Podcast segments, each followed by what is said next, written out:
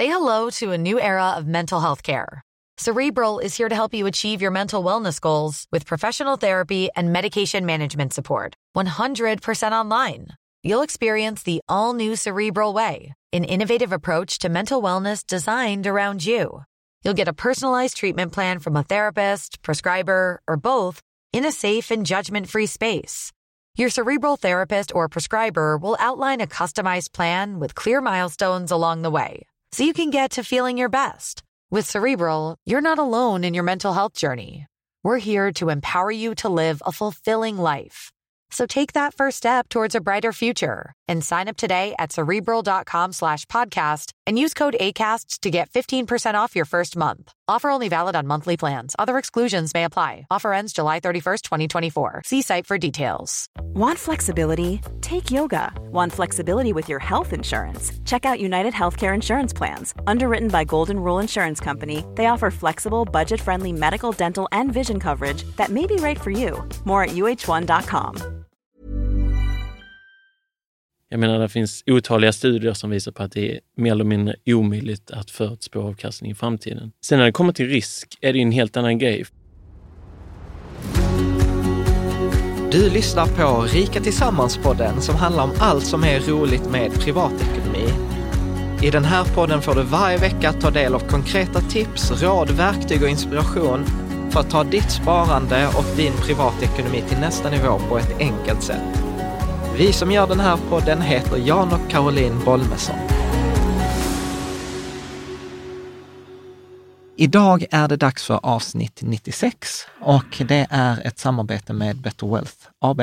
Mm. Och detta är ju en fondrobot och vi ska prata framförallt om risk. För det är nämligen så att när vi för några veckor sedan gjorde det här avsnittet och tror att det var 90 någonting kring bästa fondrobotarna, så fick vi lite feedback från både Wetwell och andra som bara, jag tror att ni har missförstått lite vår verksamhet och inte gett en helt rättvisande bild. Och jag om någon tycker att det är viktigt att ge en nyanserad bild. Absolut. Så att detta är både lite replik och eftersom vi pratar om Betterwell så väljer jag att kalla detta för liksom ett samarbete. Mm. Och avsnittet kommer att beröra mycket så här risk istället för avkastning, liksom portföljteori, vanliga misstag som sparare gör, vad är fördelen med att titta på risk, för där tesen är att man kan förutsäga risk men man kan inte förutsäga avkastning. Varför tittar stora institutioner på risk snarare än avkastning medan småspar alltid fokuserar på avkastning? Ja, det är jättespännande. Ja, så att jag tänker att vi hoppar rakt in i avsnittet med Henrik. Mm. Varmt välkommen Henrik Jönsson. Du är ju en av grundarna till det Malmöbaserade fintechbolaget Better Wealth och där är du sån här CIO, Chief Investment Officer. Du bor ju normalt sett i London, har en bakgrund från civilingenjörsprogrammet vid Lunds tekniska högskola, industriell ekonomi. Och sen så vet jag också att du gjorde din masters på London School of Economics eller Londons handelshögskola. Och sen har du också även jobbat på fondbolaget BlackRock som är ett av världens största fondbolag med investeringsstrategier för rika människor och institutioner. Och sen också de senaste åren har det varit mycket så här maskininlärning, artificiell intelligens och dess tillämpningar liksom i finansvärlden. Så att himla varmt välkommen till podden. Tack så mycket. Tusen tack för att jag fick komma hit. Ja, men vill du lägga till någonting i presentationen? Nej, jag tror det där täcker mer och väl allting som jag har gjort. Och du är inte så gammal heller. Så. Men lite så här, bakgrunden till det här avsnittet är ju lite så här att jag gjorde en artikel här för några veckor sedan som bästa fondrobotarna 2019. Och om jag är snäll så sa ni, eller ni var snälla så här, Jan, du har nog lite missförstått vissa saker. Och då tänker jag så här, för jag försöker alltid ge en så här nyanserad bild. Så att liksom, när man att ge en liten replik. Och jag tänker att liksom, vi ska nörda lite i risk och sådana saker. Men det var en sak som fångade mitt intresse och det var att du sa så här att du blev frustrerad att de här tjänsterna som du jobbade med i London för rika människor och institutioner inte alls fanns liksom tillgängligt för vanliga privatpersoner. Kan du inte säga någonting mer, liksom, hur var dina tankar? Precis, att om man ska prata om det lite fint så demokratisera avancerade investeringsstrategier. Så det är precis som du säger att man, de här lite mer avancerade strategierna eller vad ska man säga, lite mer sofistikerade, traditionellt bara varit tillgänglig för bankers absolut rikaste kunder eller stora institutioner som kan dedikera hundratals miljoner eller till och med miljarder. Och det är väl lite där som är, vad ska man säga, bakgrunden till hela Better Wealth, för att vi vill kunna erbjuda detta till gemene man, vilken privatperson som helst. Mm. Och sen ligger det såklart massa bakom där då, att det innebär att man ska göra massa beräkningar och så här, och framförallt kort sagt så ska man sköta kundens investeringar varje dag. Man ska kontrollera och sköta den, göra nödvändiga justeringar om det krävs. Mm. För det där blir jag ju så här jättenyfiken. Så vad är det då som, om vi ska liksom inom situationstecken, rika människor eller institutioner, vad är det de får som liksom inte en vanlig person får? Precis.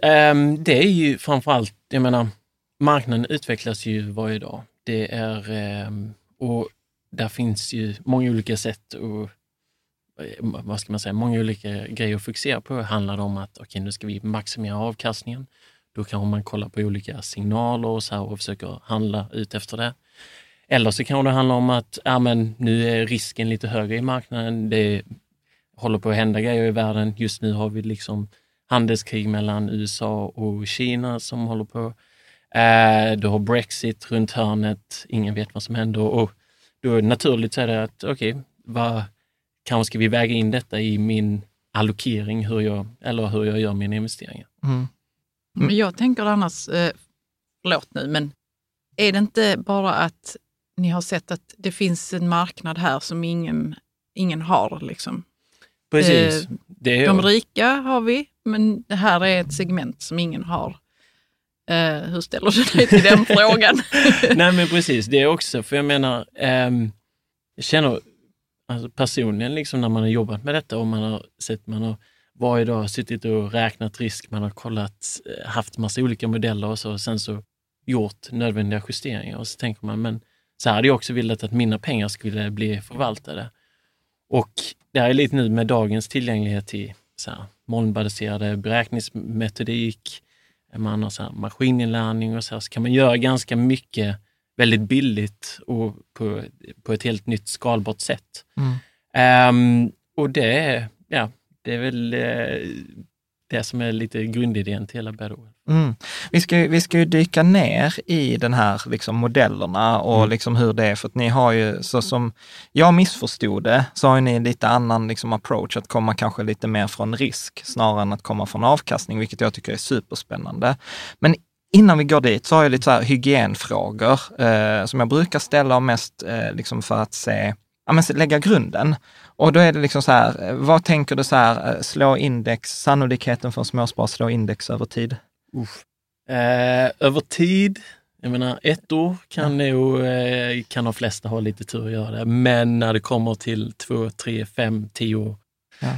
Då är det, man ska inte säga omöjligt, men det är väldigt, väldigt liten sannolikhet, ja, skulle jag säga. Jag menar, ta ett snabbt exempel. När jag jobbar på BlackRock, då har en hel armé av analytiker som är ute och träffar ledningen, och de sitter kanske 3-6 månader i sträck och jobbar med ett enda bolag, och sen så gör de en rekommendation, ska vi köpa eller sälja denna?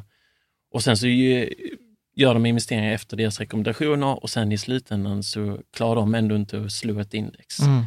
Så jag menar, om inte ens de som lägger ner all den här tiden, och jag menar, missförstår man inte, det här är smarta människor som har kommer från de bästa universiteterna i världen och verkligen lägger ner all den här tiden, men ändå inte lyckas slå index. Vi kan säga så här, vem som helst får inte jobb på BlackRock. Så kan jag säga det. Liksom. Nej, för att jag brukar också säga det, när jag pluggade teknisk fysik, alltså många av människorna gick ju dit, och det är ju fantastiskt smarta liksom, människor. Men för detta tycker jag är ändå spännande, för att trots att vi kommer att prata om den här modellen, så där har vi ganska mycket samsyn, att över tid är det extremt svårt att slå in index. Vad skulle du säga är de vanliga misstagen som småsparare eller som du har sett andra gör?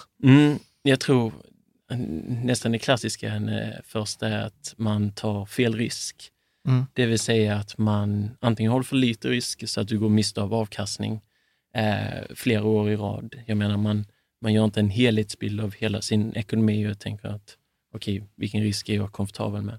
Eller tvärtom att du tar för mycket risk så att sen har du investerat för mycket i bara ett fåtal olika aktier och sen händer någonting, till exempel med Swedbank nu för några veckor sedan. Och så förlorar man stora delar av det. Och det. Så det är väl, vad ska man säga, det är väl det första och viktigaste. Sen så är det just det här med avgifterna. Jag menar, köpa dyra fonder. När man gör lite beräkningar på det, särskilt när det är 5-10 års tid liksom, så det summerar ju upp till en rejäl summa. Så att det är också superviktigt. Och sen så är det väl just det här kanske att man ska se över sin investering med jämna mellanrum och inte bara men nu investerar jag detta och så låter det vara för all framtid. Mm. Och så här som man brukar ofta prata om så här, men nu är marknaden högt värderad, liksom så här P-tal 30. Så vad skulle du säga om försök för småspar att tajma marknad? Ja, det är väldigt, väldigt svårt. Alltså jag menar, det är precis, sådana argument kommer alltid komma nu, nya rekordhöjder. Och folk är så här, men då försöker man, försöka tajma marknaden. Alltså det är mer eller mindre omöjligt. Det är, jag menar, visst, sen så finns det alltid en relativt liksom P-tal 30 mot P-tal 15. När det var i 15 så sa folk också, men nu börjar det bli högt. Och det är ingen som vet om det kommer fortsätta i liksom en vecka, en månad, ett år, 10 år till. Man vet ju att någon gång kommer det komma en krasch till. Det är frågan är om man är... Men kan man inte bara strunta i det där med att tajma marknaden då? Jo. Alltså att man bara, jag ska spara de här pengarna i 5 år, 10 år. Då spelar det ingen roll kanske, eller? Nej, det spelar ju roll om man kommer in precis när det kraschar, kan jag tänka mig. Men vad säger du om det? Att ska man inte bara strunta i att tajma marknaden då? Exakt, man ska strunta i. Så det finns faktiskt en hel del forskning. Jag kommer inte ihåg exakt vem det var som var. Men det är någon Nobelpristagare som visar på att det är bättre att tidsdiversifiera, säger han. Så att det bästa du kan göra är bara investera så snabbt som möjligt. För att är du investerad över tid, så menar det betyder att du är också med på uppgångarna, även om du kanske fångar någon nedgång lite då och då. Det finns faktiskt ett avsnitt vi ska göra, det har jag inte berättat för dig än, Karin. Nej. Men det var, jag gjorde research. Ja, precis. Jag gjorde research inför typ 2 avsnitt sen, du gjorde så här, investera allt på en gång eller sprida ut över tid. Och då hittade jag en studie, där finns en sajt som heter A Wealth of Common Sense eller något sådant. Och han gjorde en studie på den amerikanska börsen där han kom fram till att inte ens Gud kan tajma marknaden. Och jag tyckte det var en fantastisk studie. Ja, och jag ville det tror jag du sa under det avsnittet. Ja, och jag vill göra det. Jag ska göra den på den svenska marknaden. För där var det så att han, alltså man var Gud. Man köpte på absoluta, alltså verkligen lägsta dagen. Och han sa så här, även då var det svårt att bara slå en så här sprid ut pengarna över tid. Liksom investera regelbundet när du får dina pengar. Investera dem på en gång. Och sen sa han så här, och eftersom de flesta av oss inte är Gud och kan träffa då bottnarna. Så sa han så här, då lägger vi in en 2 månaders osäkerhet. Att man bara missar botten med 2 månader. Och det måste ändå anses normalt ganska bra. Missa botten på finanskrisen med 2 månader. Då är man ändå ganska cool. Och då skrev han att jämfört med att regelbundet sparande där man ju sen när man får pengarna så var sannolikheten 97% att man slog en så här fånga på botten. Liksom. Men jag kan skicka det också. Jag tror Robert Merton han hade någon studie där han visade just det, han hade gjort samma, antingen är du investerad 100% i aktier och så är du det hälften av dagarna. Alltså helt random. Eller så är du investerad 50% i aktier och 50% cash.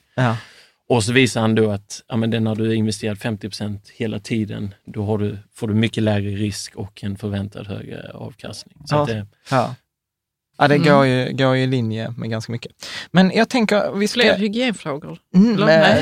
Nej, jag tror... Det är ändå så här viktigt att veta, för att detta ändå går i linje med... Här delar vi filosofi. Detta är så här, låga avgifter, passivt sparande, investera över en gång, don't overthink it, keep it simple. Det är liksom, där är vi överens. Och jag tror ändå det är viktigt att man liksom till de som lyssnar och tittar liksom ger så här, detta är vår tes. Sen är det inte alla som håller med om den tesen. Det är så. Nej. Sen kan jag tycka att det är konstigt, men det är en annan historia. Liksom.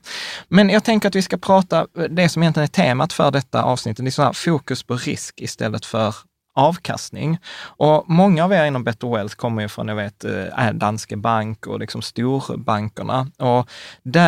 Och detta är min upplevelse som jag också fått de senaste 2 åren, att många av proffsen fokuserar mycket mer på risk än vad de fokuserar på avkastning, medan många småsparare är så här risk. Så att jag är lite så här... Vadå? Att många småsparare fokuserar på avkastning snarare. Ja. Maxavkastning, så mycket jag bara kan få. Max. Och sen så tänker man inte på risken då, vad det medför för risk. Exakt, och jag tror att du skrev i ett blogginlägg, skrev du så här, till och med Benjamin Graham, Warren Buffetts mentor, skrev så här: "The essence of investment management is the management of risks, not the management of returns."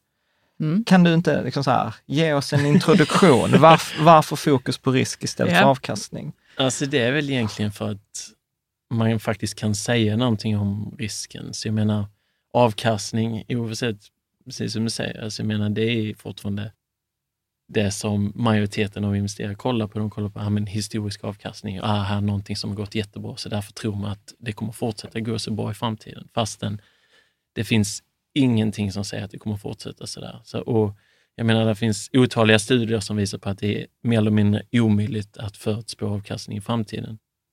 Sen när det kommer till risk är det en helt annan grej. För jag menar, risk för det första så ändras det över tiden, och det är direkt relaterat till vilken avkastning du kan förvänta dig av din investering. Så jag menar, har du hög risk så kan du förvänta dig en hög avkastning. Har du låg risk så, ja precis, då blir det kanske inte så hög avkastning.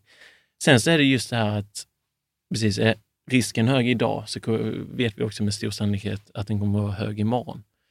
Och det är väl där som är varför, eller vad ska man säga, det är väl anledningen till att framförallt institutioner är väldigt intresserade av detta. För att du kan ju sedan mäta risk på så många olika sätt. Det krävs mycket beräkningar, och det är mycket, du kan kolla på mycket olika data och så här för att göra det på olika sätt.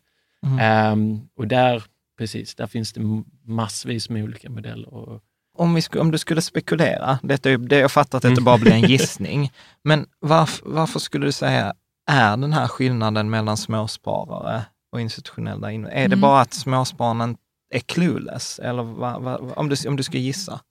Alltså det är ju för att risk är ganska, alltså, jag ska inte säga, men det är ju ändå ett ganska svårt begrepp liksom, för att för det första, det är, jag menar, man säger att okej, men nu är risken högre för en finanskris. Det betyder inte med att det 100% kommer ske en finanskris. Utan det är bara att risken, alltså det är ganska svårt begrepp.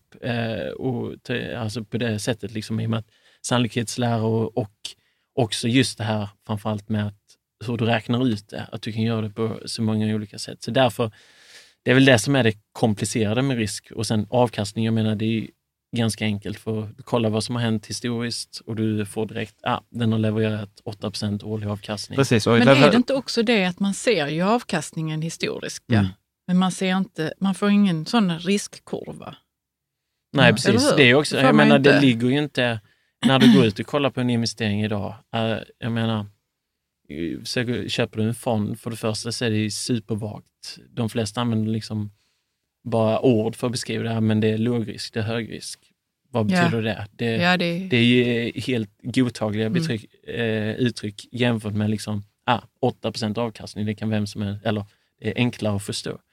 Så därför just det här, precis, inom risk också, att försöka kvantifiera det och uttrycka det på ett sätt, tror jag också är väldigt viktigt. Mm. Och så tänker jag så att det är mycket enklare att säga så här, om du sparar 2000 spänn i månaden i 10 år så kan du köpa en Porsche.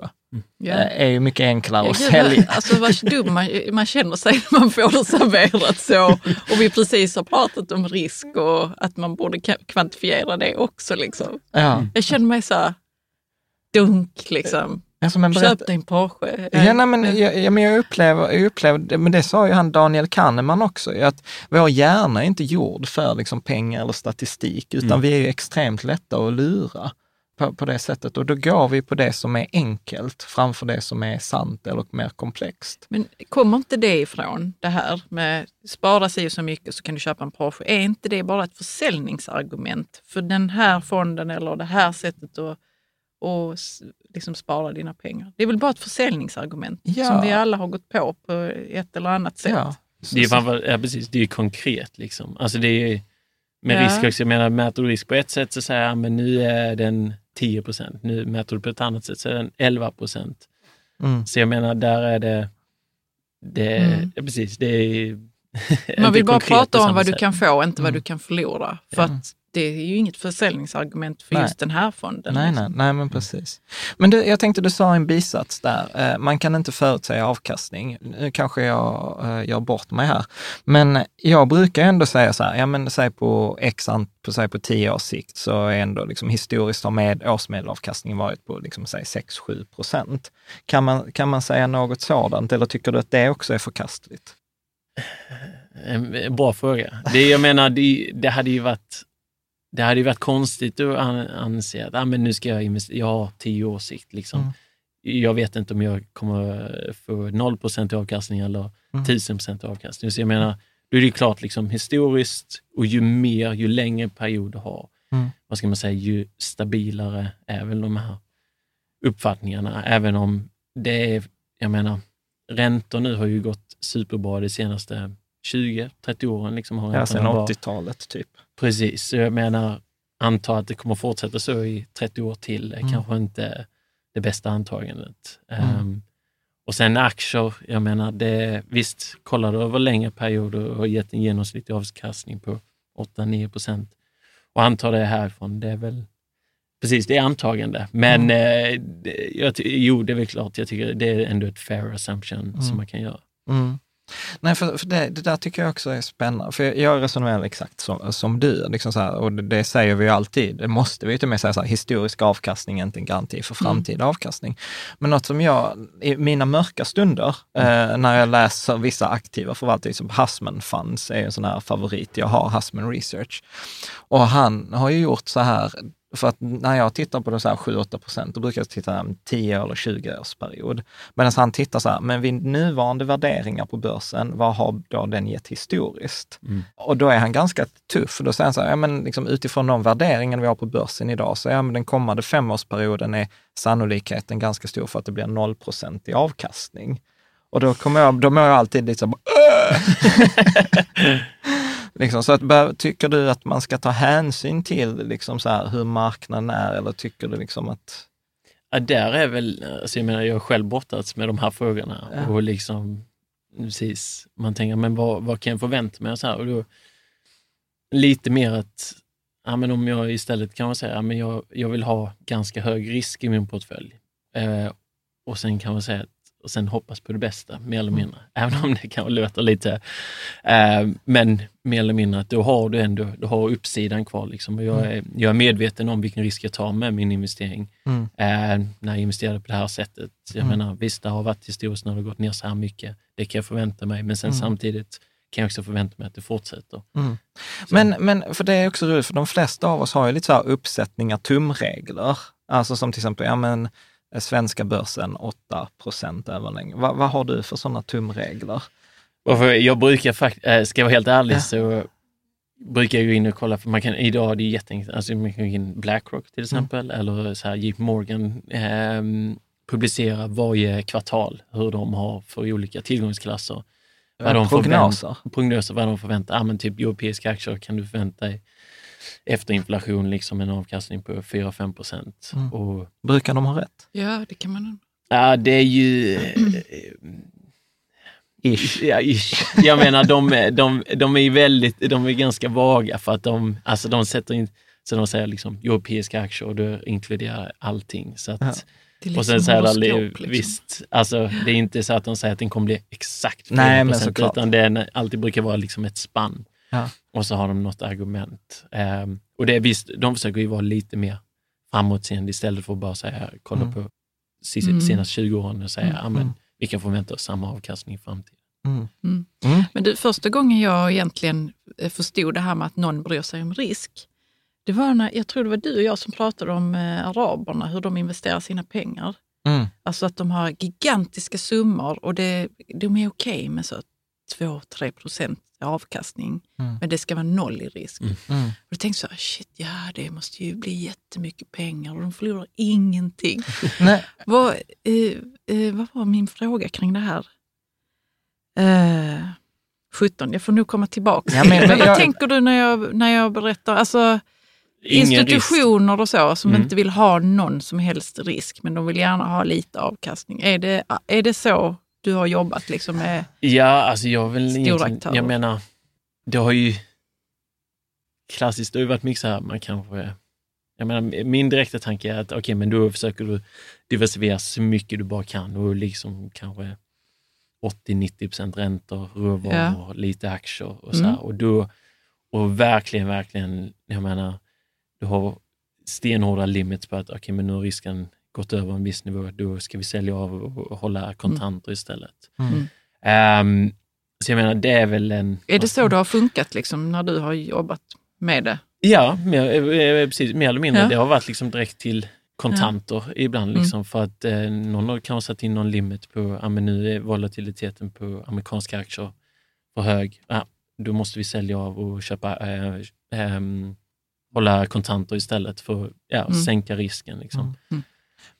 Men det hänger ändå ihop, för det var en kompis till oss som var rådgivare, han jobbade i något team med saudiska kungahuset, och det var de, för normalt sett så, för det var ju en fördom som jag hade för 10 år sedan, att jag trodde så här, med rika människor, du vet, de tar ju enormt mycket risk och ska maximera avkastning, och det var därför det blev sån chock för mig när han sa, nej men avkastningskravet är 2,5% om året, alltså så här 0,5% ovanför inflationen. Men var det inte också så att det made sense liksom, för dig när du hörde det? Bara, det är klart att de gör så. Men det är ändå ganska roligt, för att de flesta småsparare, när man börjar spara, du vet, alltså titta på liksom så här Avanza och sånt, alltså de populäraste aktierna, det är ju typ så här, det var Fingerprint, Swedbank liksom bara dubblade liksom antalet aktieägare i sina krig. Alltså det är så här, och jag blir så här, folk bara, alltså goda människor, vad gör ni med era pengar? Och där fattar jag också då, för det var en av de insikterna jag fick, att och det har ju Henrik Tell också pratat om, tror jag, avsnitt 34, att du ska ju ha en strategi, du ska ju inte, om inte förutsättningarna ändras, så ska det ju inte strategin förändras med mängden pengar, utan strategin ska vara samma oavsett om du har 10 000 kronor eller 1 miljon eller 100 miljoner, om förutsättningarna inte har ändrats. Vad kan en förutsättning vara då? Nej, men att man behöver pengarna på en kortare tidsperiod, eller man har något annat, att målet ändras, eller... Hjälp mig, du är ju proffset. Men det är också, alltså, särskilt när det kommer till sådana, jag menar, sådana stora, liksom, säg att det kommer en superstor institution med hur mycket pengar som helst, och så vill de liksom allokera en liten bit till någon strategi som är, säg att det är en hedgefond, AI-baserad hedgefond, och som är superhög risk och så här.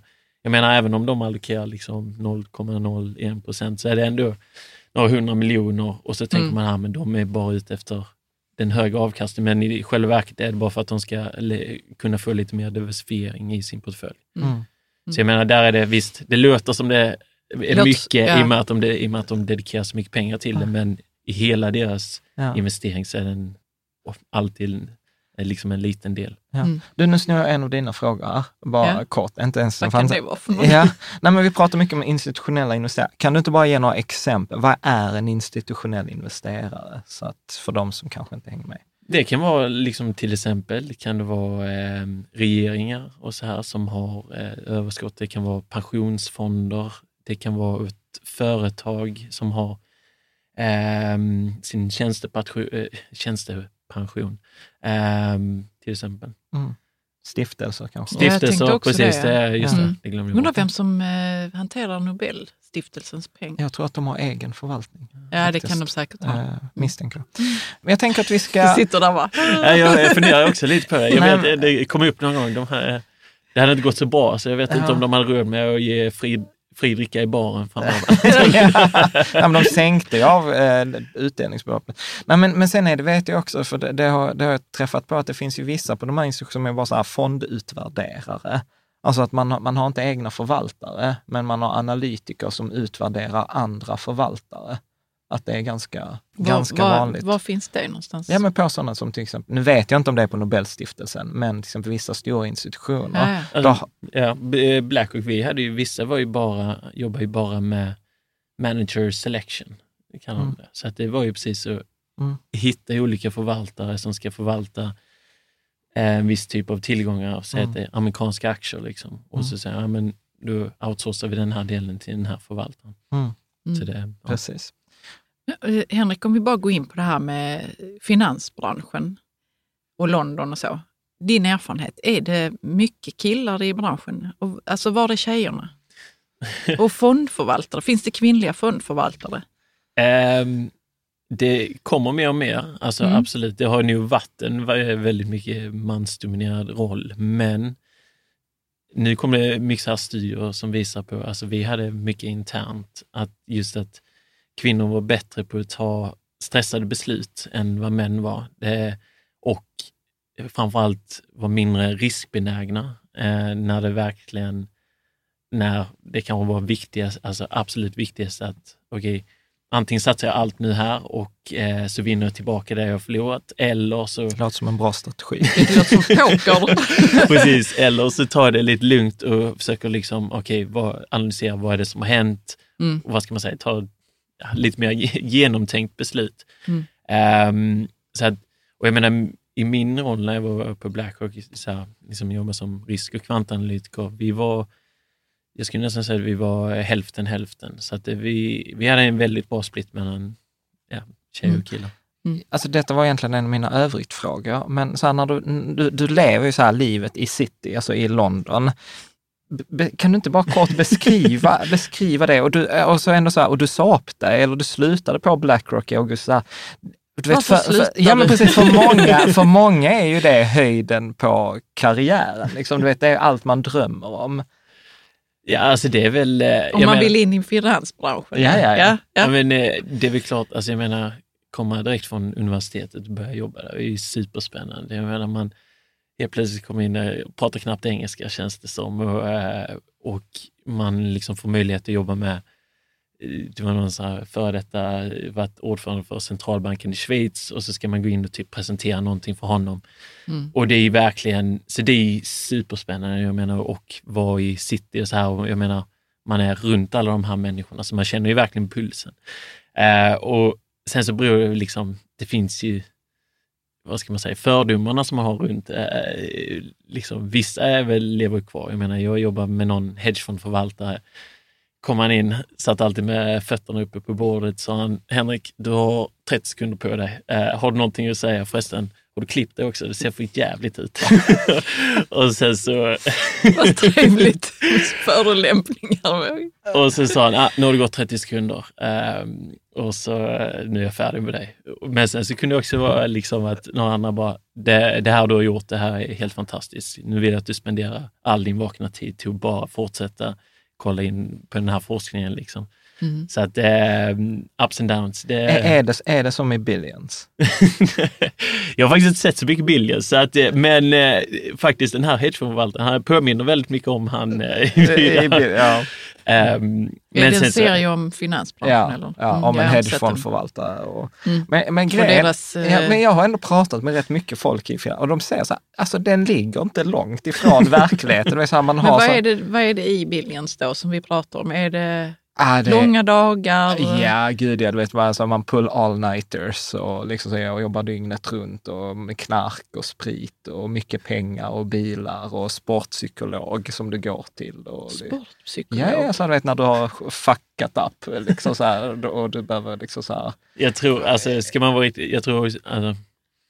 vara väl ärlig och säga, jag menar, så fort du kommer in på någonting som är lite mer kvantitativt, så är ju alltså timmarna och människorna tenderar att vara lite mer down to earth. Jag har rätt många kompisar som precis jobbat här med M&A och mergers and acquisitions, och det är liksom precis, du är all-nighters, att du är uppe hela natten, du ska fixa en prestation och sen ska du presentera den för någon partner, och han kommer märka om du har ett fel typsnitt på slide 158, då kommer han kasta ut det därifrån tillsammans med en intresse. Det känns lite fel fokus ändå, men okej. Men kvantitativt säger du. Jag läste ju någon bok, vad var det? Simma med hajar eller vad det var? Ja. Det,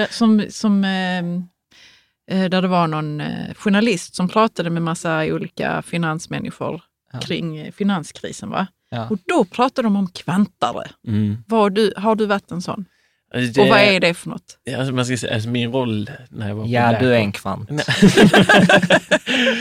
Vad ska man säga? Att det var väl, jag brukar förklara det som en intern kvantkonsult. Så att mer eller mindre man jobbar med olika team och så gjorde man olika matematisk forskning åt dem. Och det kunde vara allt från att hjälp mig att konstruera en bättre portfölj eller nu vill vi räkna risken på den här typen av investeringar eller bygga en strategi som, Så att allting som har med matte att göra kan man säga. Han har ju läst finansiell matematik. Det är ju detta som jag tänkte på i avsnitt med Paolo Sudini, med professorn. Mm. Han var så himla skön, för han också så här, tog examen från Handelshögskolan i London, doktorerade på MIT och nu är han professor på Handelshögskolan i Stockholm. Och så sa han så här, alltså när jag köper någonting eller gör ett beslut så tänker jag att då är det någon annan som sitter på andra sidan. Och så säger han så här, i 95% av fallen tänker jag att den på andra sidan är smartare än mig. Och du vet, när han sa det så bara insåg jag så här, tänk att han tänker så. Som är så smart. Det är du som är på andra sidan, så det är det som är smartare. Ja, men det är inte som min bror brukar säga, han spelar mycket poker. Så om du inte vet vem idioten vid bordet är så är det du. Liksom.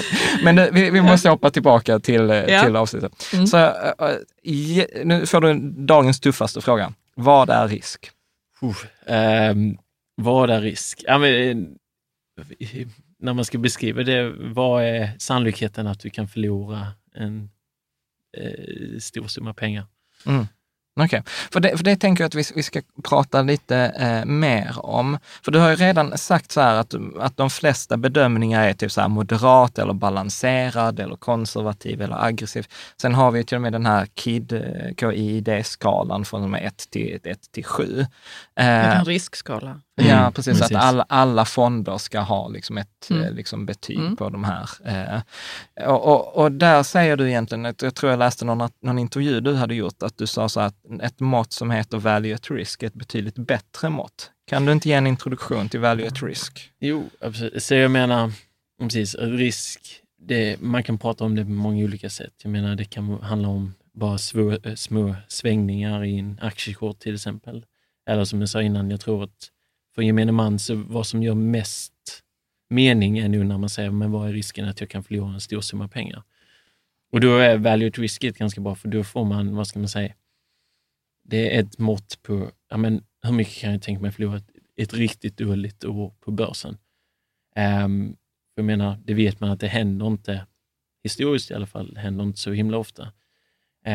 Och då får man en lite mer bättre känsla för att okej, men om jag investerar 10 000 och här 3 000 kan jag förlora under ett dåligt år på börsen. Okej, men det är en risk som jag är komfortabel med. Och då, då har man ju uppsidan där också. Mm. Det är lite lättare att förhålla sig till. Men finns det några så här tumregler hur man kan tänka kring value at risk? Ja, så att, jag menar, idag är det jätteenkelt att leta fram vad är volatiliteten eller standardavvikelsen på till exempel en aktie. Och sen tar man det talet gånger 1,65 och sen tar bort 10%. Och då får man ett ganska bra mått på hur mycket man kan förlora under ett dåligt år. Så jag tänker så här, låt oss ta det liksom från början då. Så att jag tar standardavvikelse eller volatiliteten. Hur skulle du beskriva volatilitet? Och använd inte ordet standardavvikelse.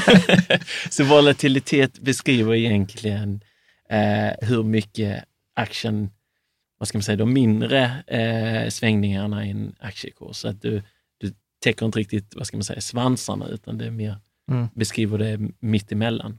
Så kan man säga så, svängningar runt medelvärdet. Precis. Ja. Bra. Så då tar du så säg att vi har H&M så att den har 25% volatilitet. Och detta står till exempel på Avanza, så står ju det för varje aktie. Jag vet inte om det står för fonder också. Tror faktiskt, jag tror man kan. Annars vet jag att det finns på Morningstar. Om man går in på en fond på Morningstar, trycker på risk och rating, så vet jag att det står volatilitet. Och sen så säger du så här, okej, så gånger vi det med 1,65. Varför just 1,65? Så att egentligen, utan det blir för tekniskt, då antar du att det är en normal fördelning. Så att när value at risk är egentligen en percentil. Så att om du gånger med 1,65 så kommer du ut till 90-50 percentilen, så du tror du att 95% sannolikhet så kommer du vara över det värdet. Så att säga 30 eller vad sa du, en volatilitet på 25 och sen minus 10. Varför minus 10? Minus 10 så det har ett medelvärde. Så då har man antagit att ett medelvärde på 10%. Okej, så minus medelvärde. Så att i detta fall så H&M har då 25% i standardavvikelse gånger 1,65 borde bli typ då 41. Mm. Och sen är medlet är då 10. Då blir det 31. Precis. Så vad är den konkreta betydelsen av den här siffran 31? Så 31 då, så jag menar om du investerar 10 000 i H&M så 3100 kronor kan du tänka dig förlora under ett dåligt år. Med 95% sannolikhet. 95% sannolikhet. Så då räknar du att ett dåligt år ska inträffa ett av 20 år. Ja. Det är inte mycket, eller? Nej, och det blir ju liksom mer hanterbart. Jag vet, vi tog ju upp detta i ett avsnitt också där vi räknar på portföljerna. Då tittar man ju på de här 5% som vi inte har med och så tar man genomsnitten av de sämsta utfall. Och de vill man ju inte att de ska ligga för långt ifrån de här 3100. Så att då kanske det hade varit, då vill man att det kanske är 39 eller 40%. Precis, så då har du pratat om expected shortfall. Precis, du tar genomsnittet av det där och det är ännu ett riskmått som du kan använda för... Ja. Men varför pratar man inte om det här, tror du? Alltså det är precis utifrån för att du kan mäta det på så många olika sätt. Jag menar, ett sätt som du beskrev lite är att du kollar på historiskt, du har en massa daglig avkastning, sen använder du det och så ser du bara, men tar du det absolut sämsta dagen för H&M, så att en dag gick det ner med 4%, då säger du det är min risk. På en dag så kan jag förlora 4%. Då är det en modell som du använder. Eller så antar du någon lite mer matematisk, att anta någon typ av fördelning. Och så använder du historisk data till att skatta standardavvikelse och medelvärde. Och räkna ut en mer, vad ska man säga, matematisk mått på vad risken är. För sen har jag också sett att man mäter detta på olika tidsperioder. För det vet jag också att någon jag tittade på, de mätte de value at risk på månadsbasis. Ja. Istället för årsbasis. Och så att det verkar ju väldigt klurigt. Exakt, så det är väldigt, jag menar, traditionellt är det väl oftast man mäter det på ett årsbasis. Så precis den här siffran, 3100 kronor, det skulle ju vara under ett helt år, för då räknar man med att ett dåligt år på börsen infaller ett av 20 år. Men precis, du kan göra det på daglig basis. Men för att lite nörderi nu, överkurs. Jag trodde vi redan var inne på det. Jag tänkte att vi kan väl gå in sen, snart på hur vi som småsparare ska räkna på vår risk. Ja, men det ska vi absolut göra. Men, Taleb, nörda dig nu då. Ja, men Taleb skrev den här Black Swan. Och där är väl liksom egentligen argumentationen att en normal fördelning är kanske inte den bästa fördelningen att beräkna. Hur tänker du kring det, eller ni? Precis, jag menar när det kommer till den här beräkningen som vi precis gjorde nu. Det är ju, antar du att det är en normal fördelning, och jag menar, tar du... under finanskrisen så använder man liknande modeller, och då helt plötsligt kommer man fram till att detta är någonting som händer ett på miljon år. Liksom. Så att det ska vara i extremt teorin extremt osannolikt. Men ändå händer det. Så att jag menar, där är just det här att där kan du använda andra modeller för att göra det på ett kan vara lite smartare sätt. För att vi ska komma in på det också, för att ni bygger ju hela er modell på de här resonemang kring value at risk, och när jag pratar med andra som säger så här, men du vet, det de gör är intressant, men så säger de så här, jo men de här value at risk-modellerna användes under finanskrisen, alla bankerna använde det och ändå hamnar de i skiten. Så är det liksom så ett argument. Ja, men det är väl inte ett argument egentligen som håller. Nej, men det är klart. För att ingen... Alla mörkade ju det här med vad som egentligen ledde fram till... Jo, nej, men jag tycker ändå den är så här, det handlar inte om att ställa till svars, utan en av de som är intressant, alltså även om vi pratar om detta med value at risk, så inträffar precis det som du sa, att under finanskrisen är egentligen så här statistiskt omöjlig. Alltså den ska ha hänt gång på 1 miljon år, men ändå har det hänt typ så här 39 och 2008 och 87. Alltså de här extremt osannolika händelserna inträffar betydligt mer sannolikt. Ja, men det är bra att du förtydligar så att det handlar inte om miljontals år här. Nej, och det är ju det som Nassim Taleb då skrev en bok på. Ja. Så där, men jag menar, där är det också, det är viktigt att förstå precis att när det kommer till risk, så man använder oftast många olika riskmodeller för att få sig en bättre helhetsbild. Så jag menar, hade du bara använt en normalfördelning och förlitat dig helt på den, precis, då jag menar, det är bara att kolla historiskt så vet att det är ingen bra modell. Så att du kan ha den och sen kompletterar du den med, ja men vi har, man pratar ofta om extremvärdesteori och så här, så har du en annan typ av riskmodell för att mäta, ja men vad är risken för de riktigt stora förlusterna. Och jag menar, det är, vad ska man säga, det är väl mycket som vi jobbar med internt på Better Wealth. Men som kund så har vi valt att använda value at risk. Just för den anledningen som vi sa, som pratade om innan, att man försöker göra det konkret. Och precis, är du liksom så här, du investerar 10 000 kronor. Är du okej med att förlora 31% liksom i 95%? Eller så här, det är i värsta fallet i 95% av fallen. Liksom. Så att det är precis, så då kan du ganska snabbt säga, men jag sätter in 10 000 i här är en portfölj som har en value at risk på 25%. Okej, 2500 kan jag förlora under ett dåligt år. Och det är jag komfortabel med. Okej, då är det den portföljen jag vill ha. För precis, för det är det sen som ni gör, som jag liksom tycker är ganska intressant själv. För att då säger ni så här, okej, du har sagt till oss att av 10 000 kronor så är det okej att förlora 3100 kronor, alltså 31% i de här 95% av fallen. För att då låser ni snarare risken och sen låter ni avkastningen liksom variera, eller är det en korrekt beskrivning? Ja, nej, absolut. Alltså, så det är helt rätt liksom, så att vi fokuserar på att hålla den här risken mer konstant över tid. För jag menar, har man traditionellt så går du till en finansiell rådgivare och så ger han dig en viss portfölj. Traditionellt pratar man bara om aktier och räntor, säger 50-50. Och sen så är han färdig med sitt jobb och sen så har han den, han kan rebalansera den någon gång, men sen så körs den för all framtid mer eller mindre. Fastän risken i en sån portfölj var till exempel dubbelt så hög under finanskrisen, innan den stora kraschen liksom, även jämfört med idag. Och jag menar, det är ju precis där som vi, vad ska man säga, dagligen gör alla de här miljontals beräkningarna för men nu är Jans portfölj som ska ha en VAR på 25, nu är VAR i denna 30, så då då vi måste vi göra någon justering så att det kommer närmare vad du är komfortabel med. För det är precis så vi gör. Vi har ju liksom den här nybörjarportföljen som är en variant på klassiska 60-40 och en 90-10, och sen har vi en lågrisk också, och då har ju vi låst fördelningen mellan tillgångsslag. Och då säger du så här, det är kanske inte det bästa man kan göra, att låsa fördelningen mellan tillgångsslag, utan ett annat sätt är att snarare låsa risken. För du säger, för att även om du har en 60-40 portfölj så varierar risken i den.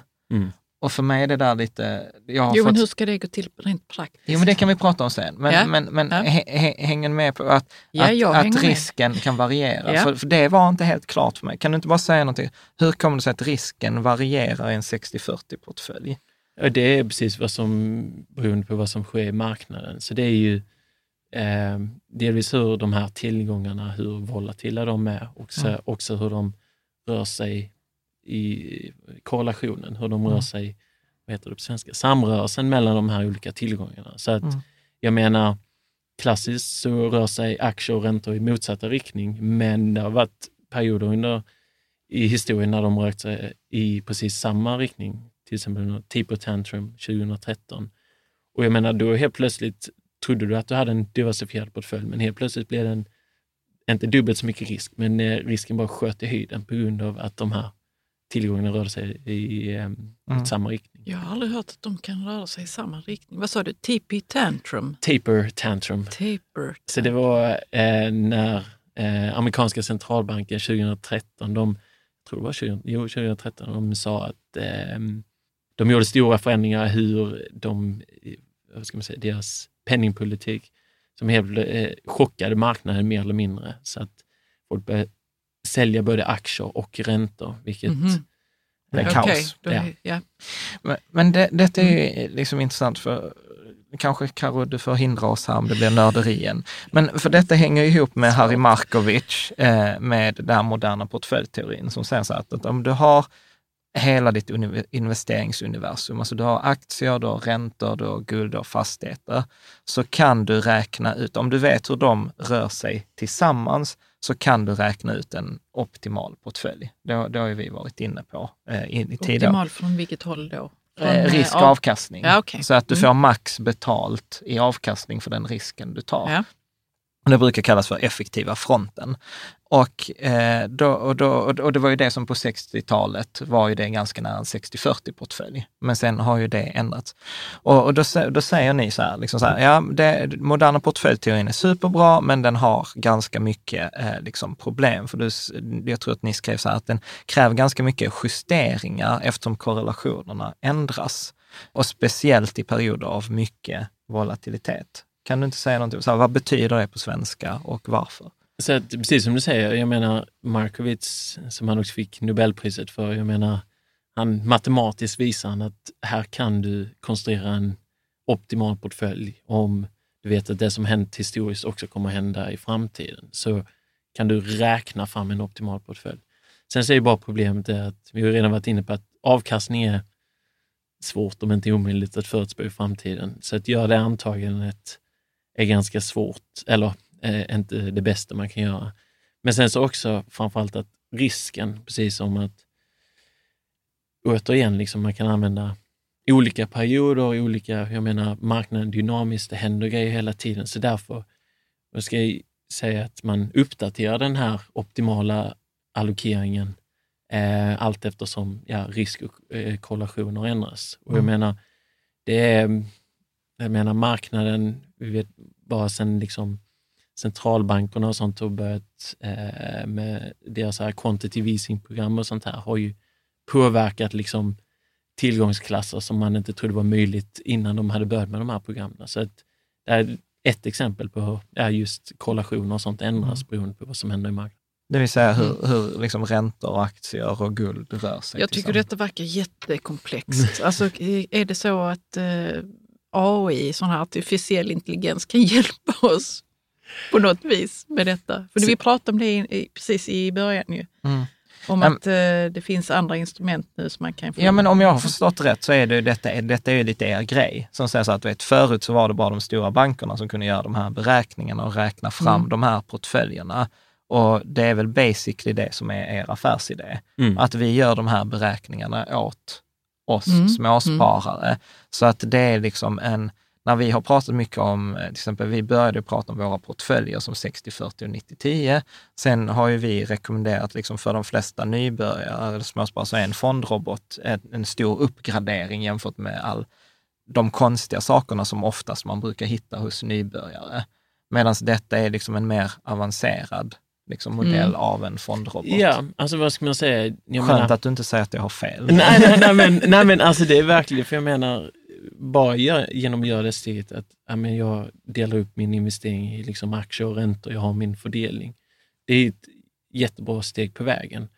Och sen så är det precis det här, vad är nästa steg? Är liksom att, precis, att man ska kontrollera och sköta portföljen efterhand, och det är ju precis, det kan man göra på många olika sätt, och där är just vad vi vill, hela idén med Better Wealth, att vi vill sköta den åt kunden, liksom sköta risken i portföljen, så att precis som jag var inne på innan, liksom att risken i en fast allokering kan ändras väldigt mycket över tid, och vi vill precis göra den mer stabil, och sen så är det alltid.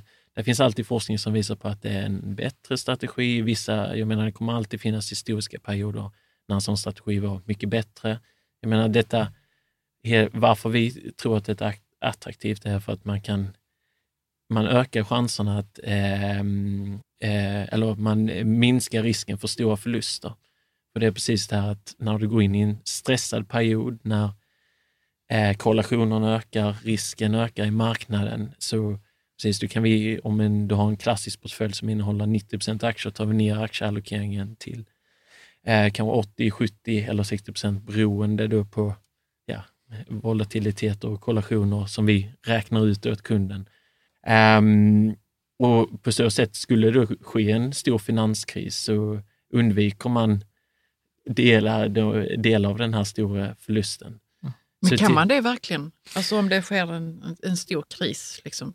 För vi har pratat om det innan att man kan vara lite efter liksom, så gör man ändå massa förlust och så. Så det bara så ett missförstå att det är inte så att vi säger att men vi kommer inte, jag menar om du har en klassisk portfölj med 90% aktier, vi kommer inte allokera allting till kontanter och tro att nu ligger vi det här liksom, utan vad vi gör är att men om marknaden går ner med 20-25% så, och vi bara är ner 10-15% så ser vi det som en jättebra grej, för att jag vet själv när man investerat sina pengar långsiktigt, man fortsätter med sitt månadssparande, jag tror att det är någonting som väldigt många människor tycker är, att man vet att det är någon som sköter och kontrollerar ens portfölj så att man kan ta bort lite av den här oroligheten, så det blir en, vad ska man säga, försöka leverera en tryggare placering. Och sen så är det också, det kan också vara på andra hållet, jag menar 2017 var ett perfekt år när risken marknaden var ganska låg, och då kan vara klassiskt om man har 90% aktier så tänker man nu kan vi ta lite mer risk och på så sätt liksom, så man inte går miste av avkastning. Så det är en perfekt värld ser det ut sådär, men som sagt det krävs att man gör de här riskberäkningarna varje dag, och det är det vi nu med ny teknik kan göra på ett skalbart sätt till alla kunder. Men det låter ju jättebra. Vad är nackdelen? Nackdelen är ju, jag menar, att du till exempel, du kommer in, plötsligt sker det en stor nedgång och så ser vi att men nu är vi inne i, vad ska man säga, en lite mer stressad marknad. Vi tror risken är lite större för en stor förlust. Vi tar ner risken i din portfölj, allokerar bort från aktier mot räntor och så här. Och sen fortsätter marknaden upp i liksom en tid framöver. Jag menar då är att man kan missa lite av den här uppgången. Så det är väl egentligen priset man betalar för att ha den här lite tryggare placeringen. Mm. Så att det blir liksom lite mindre förlust. Men kostnaden jag betalar för att liksom överprestera marknaden i stressade perioder är att jag får inte lika hög avkastning i de uppåtgående perioderna. Kan man säga det så? Ja, alltså jag menar, det är till exempel under 2018, början 2018 i februari så kom det, var liksom några dagar där jag tror S&P 500 var ner 10% nästan. Och sen så direkt efter det så fortsatte marknaden upp. Mm. Och sen så var allting frid och fröjd igen, mer eller mindre. Så jag menar, om du då har att men nu har vi kommit in, i och med att den första kraschen kom, nu är risken lite mer, lite större i marknaden, då omallokerar vi de här portföljerna för att säkra, och sen tar det några veckor när marknaden går upp, och jag menar, då kan man missa lite uppgång där. Mm. Men jag menar, om sen uppgången fortsätter i flera månader, så jag menar, så pass snabb omallokering gör vi så att du är fortfarande med på uppgången. Så att, ja, precis.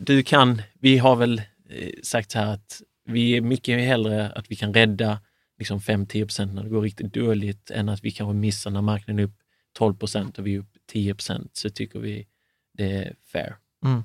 Men är inte det lite att försöka tajma marknaden? Nej, så jag menar, som vi var inne på innan, det är mer eller mindre omöjligt, och om inte ens Gud klarar det så tror jag inte att vi kommer klara av det, utan det är egentligen en strategi, jag menar, genom att ha lite stabilare risk så i vissa tillfällen, och särskilt när du kommer in i en stressad marknad, så kan du undvika de här stora förlusterna, och det betyder inte att vi liksom, nu tror vi att det kommer att komma en finanskris imorgon så därför säljer vi hela portföljen och håller kontanter, utan det handlar mer om små justeringar, hela tiden kontrollera vad som händer för att leverera en tryggare placering. För jag tänkte, för ni skrev också på hemsidan så här att Nobelpristagare Robert Engle visade så här att det är omöjligt för att säga avkastning, men det är möjligt för att säga risk.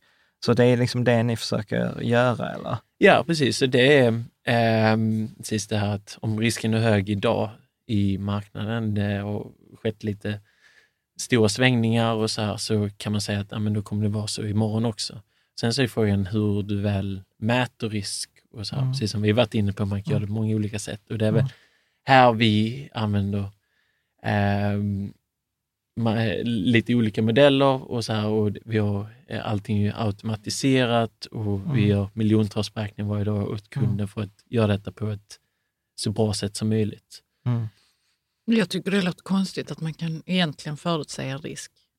Man kan inte förutsäga marknaden, men man kan förutsäga risk. Mm. Jag tycker det låter jättekonstigt. Ja, men vad ska man säga? Är inte det nästan samma sak? Nej, för det är precis det här. För att risk är ju, vad ska jag säga, det är ju sannolikhet återigen. Så jag menar, vad är till exempel idag, jag menar till exempel höga bolagsvärderingar och så här, marknaden har några nya rekordhöjder. Så då, om man kollar där, så det innebär att till exempel idag du kollar på då, höga bolagsvärderingar. Man har också till exempel en inverterad räntekurva som indikerar att nu börjar vi komma mot en lågkonjunktur. Och det naturligt så känns som att då är risken större för en större börskrasch. Och det är inte en känsla, utan det är som ni räknar ut. Precis. Liksom. Så att det är vissa grejer man tittar på och så ser man så, nu är risken högre än den var för ett halvår sedan.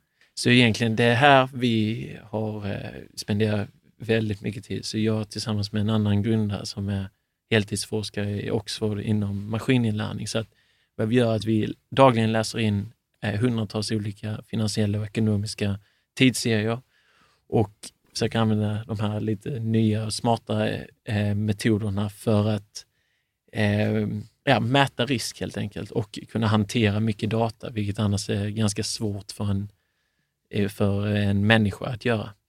Det kan låta väldigt komplicerat. Jag kan tänka mig också att man kan utveckla det där med vilka punkter man tar in. Alltså inte bara så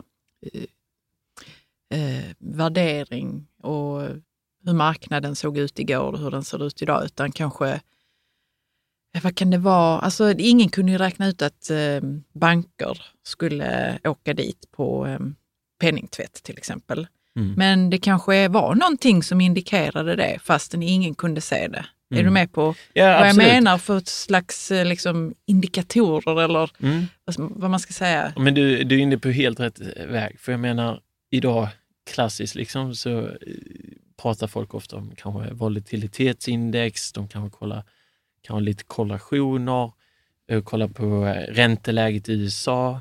Så jag menar, det är exakt en anledning till varför vi använder maskininlärning, för då säger vi så att vi kollar på all den här datan och så använder vi maskininlärning för att bättre kunna hantera datan och identifiera vilka av de här indikatorerna som är viktiga.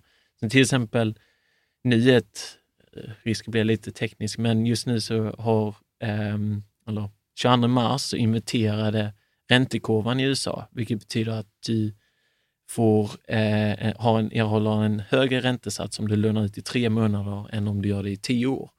Och om man kollar historiskt sedan andra världskriget, så varje gång den har gjort så här, så har det inom, jag tror det är 6 till 18 månaders period, så har det skett en lågkonjunktur och en större börskrasch. Så man kollar på den här grafen, så exakt det förutspådde börskraschen 2000 och också 2008. Och det är väl det som är ganska skönt med maskininlärning, för att den datorn har ingen åsikt om vilken datapunkt som är bäst, utan den bara kollar ju på alla samband. Det var ju så den här dokumentären AlphaGo liksom, eller du vet när man lär den identifiera katter. Att du bara skickar in miljoner bilder på katter och sen förr eller senare så fattar den vad en katt är. Ja, men det, eller liksom, hur den ser ut i alla fall. Eller hur den ser ut. Sen kan den ibland göra pinsamma misstag. Men det är ju ett annat avsnitt, tänker jag. Men ja, precis. Alltså, det är exakt som du säger. Att man lämnar det till en dator. Och sen så ska man ju vara noga med att säga att det kräver ju att man vet vad man sysslar med. Jag menar att bara anförlita sig på en maskin till att göra allting, det är en helt annan grej. Och jag menar, särskilt inom finans, jag har själv jobbat mycket med det, utan där är man inte ännu. Jag menar, maskininlärning är fantastiskt på till exempel spela brädspel och sånt. Mm. Och, precis, AlphaGo och AlphaZero som... Mm. Där det finns vissa regler väl. Mm. Exakt. Mm. Där och perfekt information framförallt. Ja. Exakt. Mm. Så jag menar, då har det finns ju... det inte i verkligheten riktigt. Precis, nej, så men... inom finansinvesteringar så här så är det superviktigt. Oftast, jag menar, man pratar om maskinlärning, man använder oftast ganska enkla maskininlärningsmodeller. De ska vara transparenta, man ska förstå vad som händer. Det får inte vara någon blackbox-lösning. Precis. Mm. Apropå det, de gör ju en maskin nu, den har ju börjat pryda de första i Starcraft, okay, som är första spelet med så imperfekt information. Men det är nörderi. Mm. Men jag tänker... Jag gillar inte sån AI som, där det känns som de kommer att ta över världen. Nej, jag tycker det är lite läskigt. Fruktansvärt läskigt. Vi får återkomma till det någon annan gång om det där. Apropå det, ni har ju en sån här maskininlärnings, du har en sån video som jag ska lägga ut i anslutning med avsnittet, som jag såg i någon artikel när jag gjorde research, att den visar att kurvan rör sig och sen är det er algoritm som markerar om det är en stressad period. Var det så? Precis, så att kolla på, du har olika indikatorer, allt från volatilitet, korrelation till räntelägen, BNP-tillväxt och så här. Och sen så har du en maskininlärning som mer eller mindre bestämmer, beroende på de här indikatorerna, om vi befinner oss i en stressad, lugn eller någon osäker marknad. Ja. Och sen använder man det, ett exempel bara, när vi är en stressad marknad, då ska vi allokera bort från aktier och mer mot räntor och säkra tillgångar som guld till exempel. Och sen när vi är en lugn marknad där, men då investerar vi lite mer i aktier. Och så kan man se precis att det är en sån relativt enkel strategi, levererat hög riskjusterad avkastning och minskat de här stora förlusterna. Mm. Så det... hur ofta har den rätt? Ja. Eller liksom, vad är ni stolta över? Alltså det är ju det är väldigt svårt att säga exakt när den har rätt, men jag menar, det är ju den. Jag menar, i och med att det, återigen, det handlar ju om risk, så nu säger den att om för ett halvår sedan så var risken för en stor förlust, säg 40%, och nu har den kommit upp i 80%. Och det indikerar den redan, jag menar, i oktober förra året. Och då precis liksom, då kunde vi sänka risken i vårt portfölj, så alltså vi missade lite av nedgången just när marknaden var orolig förra året. Mm. Och sen så återigen liksom, har ju marknaden gått upp igen och precis som risken har gått ner lite grann, men nu fortfarande ganska hög. Så att det menar, sen så är det svårt att, jag menar, allting när det kommer till investeringar, allting är osäkert och så här, så det kommer ju alltid finnas perioder när man har gjort väldigt bra ifrån sig. Men nu det senaste halvåret, visst, om man jämför med en 90-10-portfölj med vår högriskportfölj, så har vi slått den med 6% till en lägre risk. Men återigen, jag menar, det är en period och så här, och då, även om det där har funkat väldigt bra. Så, vad har du dina egna pengar? Allting är hos Better Wealth. Ja, men det är så här, du vet, jag har träffat fondförvaltare som har en egen fond och sen bara inte har pengarna där. Det var, jag vet också, en annan fondrobot liksom, som fick in väldigt mycket pengar från bara folk från finansbranschen. Och det är också så här, bara, interesting. För jag menar, det är ju, så jag tror 80% av min investering ligger i Better Wealths högrisk och sen 20% i vår buffertstrategi som är någon medelrisk. Så att sen om det gör att jag klassar mig som en högrisk eller så, det vet jag. Det spelar kanske inte så stor roll. Och där tänker jag så här att vi har en sponsrad länk, så att den finns i anslutning till avsnittet. När man har klickat på den, vad händer sen? Alltså kort, om du ska beskriva processen. Så att det är egentligen, jag menar, bakom skalet så händer allt det här att vi sköter portföljerna och så här. Men för kunden så är det precis att man svarar på lite frågor. Man får ett förslag på olika portföljer, så att oftast till exempel kan du fylla i din ålder, lite vad du har för månadsinkomst, och sen så ger vi ett förslag på hur du ska allokera mellan olika riskportföljer. Så du kanske, en del ska vara en lite mer hög risk, en del kanske ska vara till att spara till en buffert. Om du är lite yngre kanske du ska börja spara till en pension. Så där också, som inte riktigt varit inne på, där är också en strategi att vi tar ner risken över tid, likt som AP-fonderna gör. Ja, så, men det enkla för kunden är att du behöver bara svara på lite några frågor, så görs allt detta automatiskt. Likadant med månadsinsättningar och sånt, de allokeras mellan de olika strategierna. Mm. Men hur vet man vilken risk man är beredd att ta? Egentligen. Alltså man kan ju tänka sig så, ja, jag kan tänka mig att bli av med 30% av mina pengar, men så är man inte det överhuvudtaget i närheten. Förstår du frågan? Ja, ja. Det är en tuff fråga, och jag menar, jag tror återigen, det är nu därför vi försöker kvantifiera det. För det är ju känslomässigt, vilken risk jag är beredd att ta. Precis. Alltså nu kan jag sitta här i en ostressad situation och tycka att nej, men jag är nog riskbenägen, men så när det väl smäller liksom, när det väl kommer till kritan, precis. För att det är nog många är nog ganska riskbenägna fram till de börjar förlora 10, 15, 20% och börjar känna att men, vad är det som händer nu liksom? Och det är just det som är också ett väldigt vanligt problem, att det är precis då man freakar ut och så säljer du stora delar av din investering, och så slutar med att du säljer i dalen och sen så köper du igen när marknaden går som absolut bäst. Classic. Så, ja, precis. Och det är väl också återigen kanske en bra anledning till varför vi vill erbjuda Better, för just att man känner att men här är någon som de sköter och kontrollerar portföljen varje dag, så att okej, nu är marknaden lite stressad, jag kan ta det lite lugnare, jag vet att de har stenkoll på vad som händer i marknaden. Men visst, det är svårt det här med risk. Jag menar, för det är ganska lätt att vara kaxig, och sen så när det väl händer så... Men hur gör ni för att liksom få en så sanningsenlig bild som möjligt av den som vill sätta in pengar?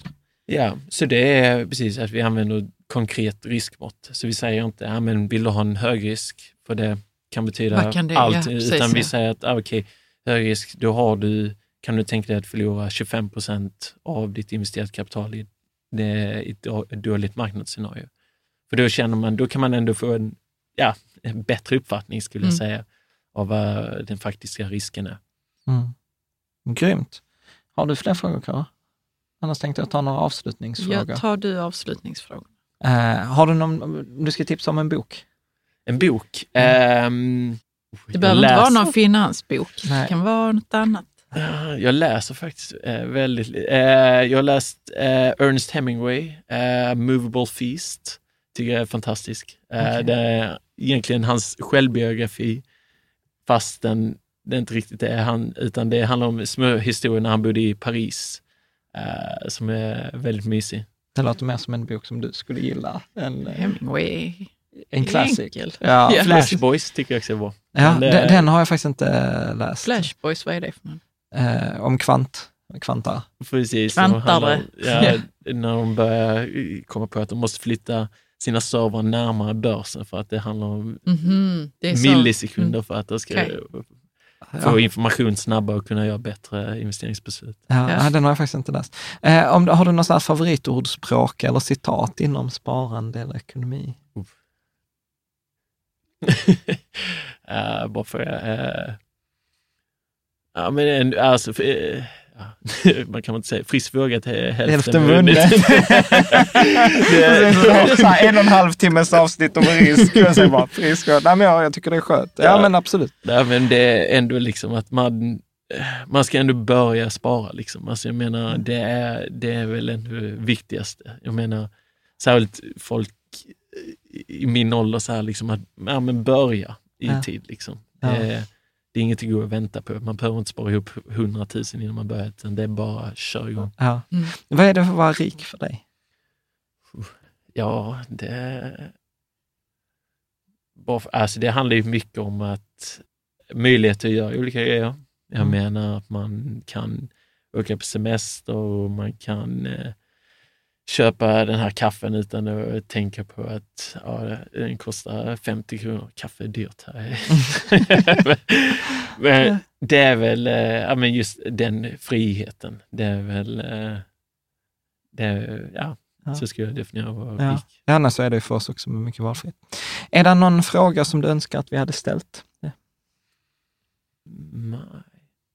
Nej. Kanske hur det gått för våra portföljer. Hur har det gått för era portföljer? Tack för att du frågade.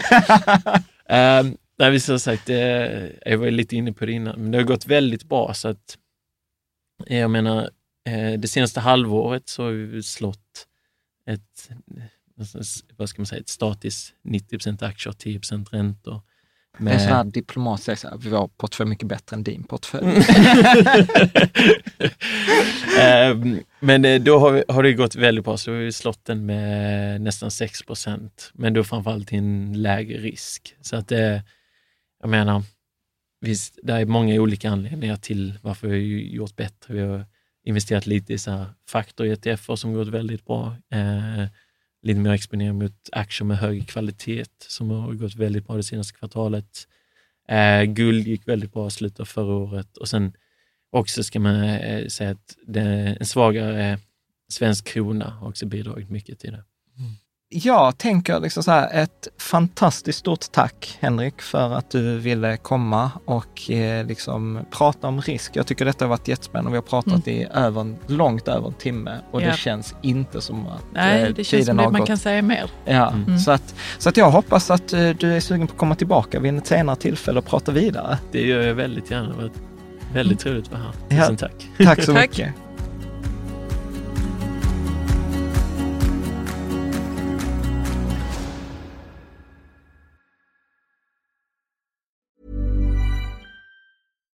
Hi, this is Bachelor Clues from Game of Roses, of course, and I want to talk about Club Med. Everybody knows Club Med has been the pioneer of the all-inclusive resort since 1950, with almost 70 resorts worldwide, ranging from beachside destinations in the Caribbean and Mexico to exotic locations like the Maldives and Morocco, or even the mountain destinations like Japan and the European Alps. Dine on delicious gourmet cuisine, enjoy more than 20 activities, and make memories with your family. For more information, visit clubmed.us or call 1-800-CLUB-MED or your travel advisor.